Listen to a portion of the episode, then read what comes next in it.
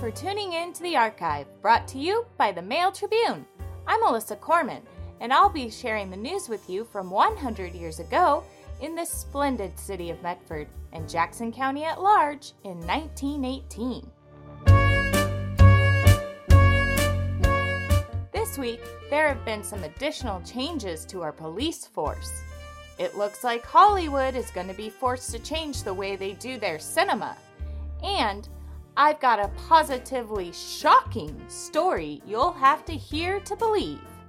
So stay tuned for all these stories and a few more.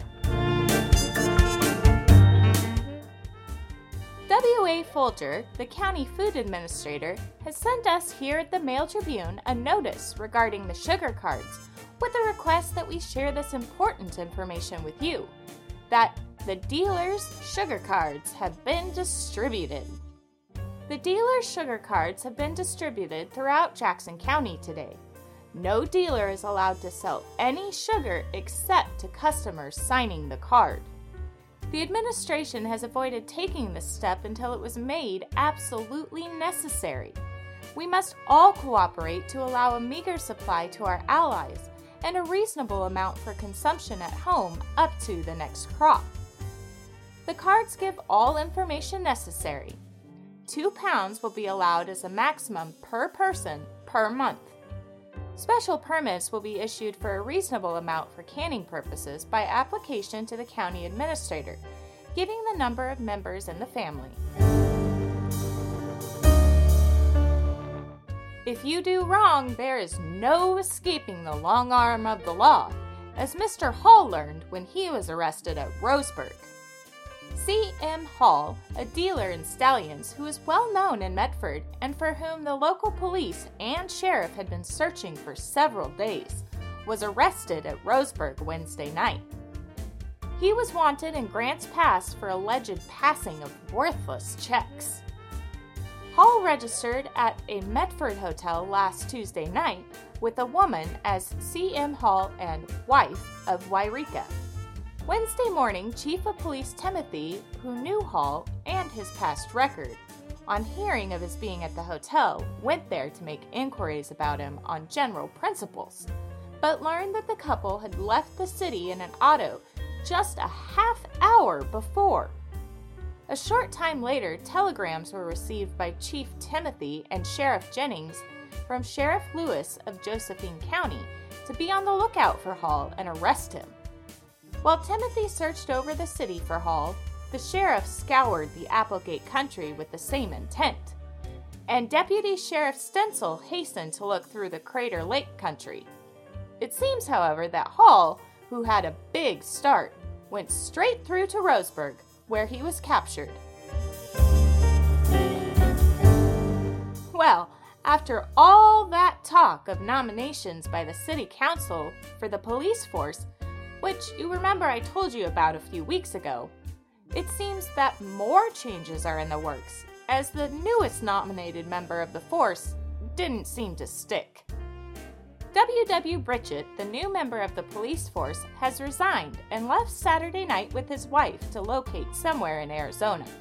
Mr. Britchett, who came here recently from Albany, was tubercular in one lung, and when attacked with a hemorrhage while on duty last Friday night, something that had never happened to him before, decided to lose no time in getting into the Arizona climate. Chief of Police Timothy will do double duty until Mayor Gates returns from his vacation next week and fills the vacancy. Hollywood is going to have to get even more creative as the Los Angeles police have ordered that there can be no more mobs for movie shows. This story comes to us over the wire from Los Angeles, and I felt that I may need to prepare you all in the event one of our favorite entertainments is about to go through some possibly drastic changes.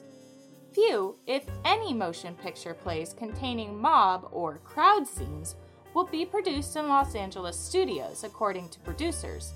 If a policy recently inaugurated by the Police Department of Los Angeles is carried out, the police department recently announced its decision that appearing in Roman mobs, modern riots, or wheat pit panics was not work essential to the winning of the war, and that participation in a sham battle for the films was not fighting in the sense intended by Provost Marshal General Crowder in his work or fight order.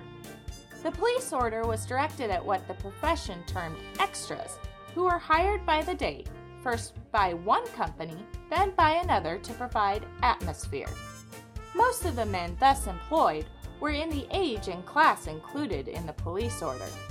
When the first warning was not generally observed, it was repeated, and by way of emphasis, about a hundred men waiting for employment at several studios within the city were arrested. Some of these were taken before their draft boards, others allowed to look for more useful employment, while a number were held on vagrancy charges. You know who isn't slacking about? Fish. Yes, fish. I just received word that sardines are running thick along the coast at the mouth of the Rogue River. The run of sardines along the southern Oregon coast this year is particularly large and has attracted much attention. The sardines are thick along the coast of Curry County, and great quantities are now reported at the mouth of the Umpqua River.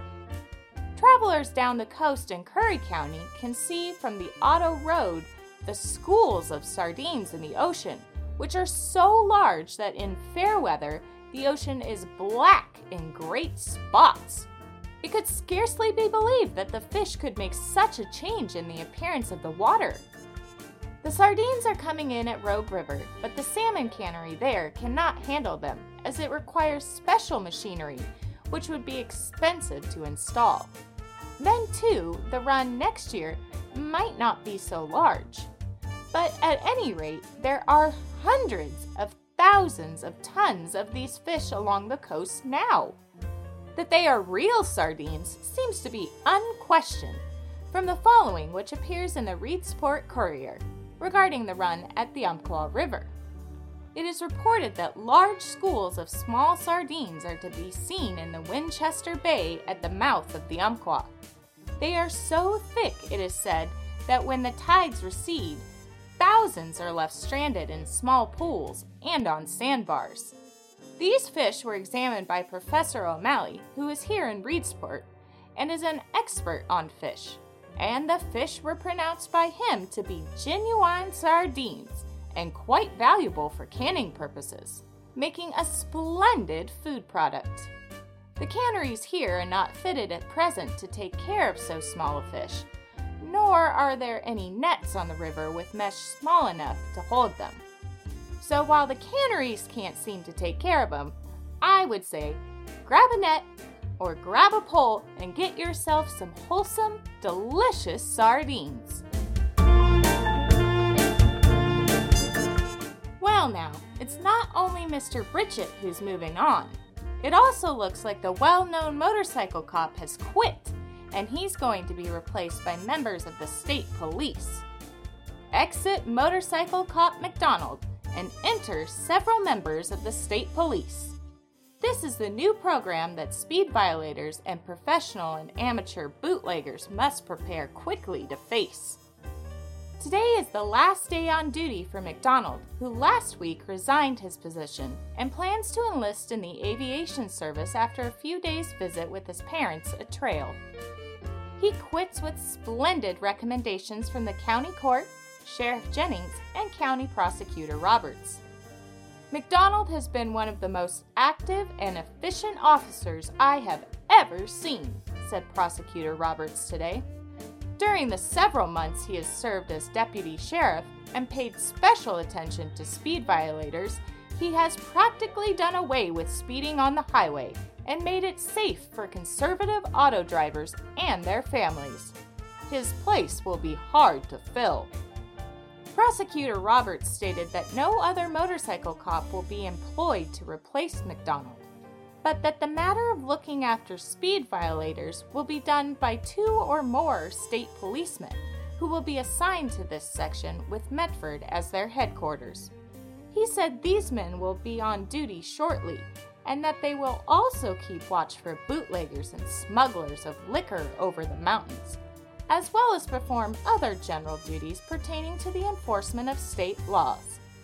The state policeman, he further stated, will be under direct orders from the state police headquarters and are not assigned for duty only in Jackson County, but will cover the Southern Oregon section and make their headquarters in this city.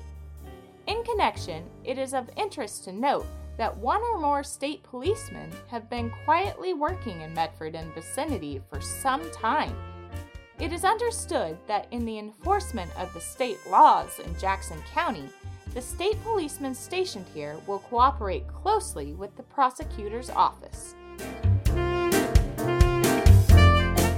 Prepared to be utterly shocked at this last bit of news, not only do our brave soldiers have to contend with all the fierceness of war, but now too it seems that nature itself is getting into the mix.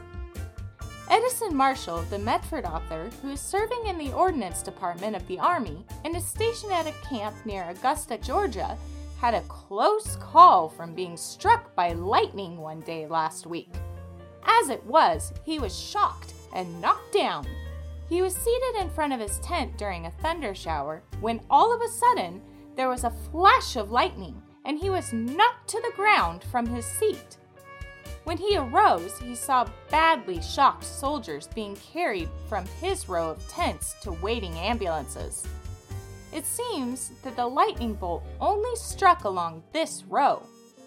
One soldier was killed, but the others were only shocked. A peculiar feature of the episode was that a soldier was standing leaning against a telegraph pole with his bare arm about the pole when the lightning struck a tree across the company street and it left a perfect image of the tree embedded upon his arm. All right, folks, that's all I've got for you this week. Thanks for listening. Remember, these news stories have been brought to you by the Mail Tribune, a weekly series featuring news items that were drawn from the archives of the Mail Tribune from 100 years ago. You can find more stories like this in the Mail Tribune 100 column in the newspaper or online at mailtribune.com. We also have a whole slew of other podcasts on a wide variety of topics. Believe me, you'll want to check them out. And also, be sure to follow us. We're on Facebook, Instagram, Pinterest, Twitter, and YouTube. If you like this podcast or have something you'd like to share with me, let me know in the comments or on Facebook. I would love to hear from you. Have a swell day and check back next week for more stories from the archive.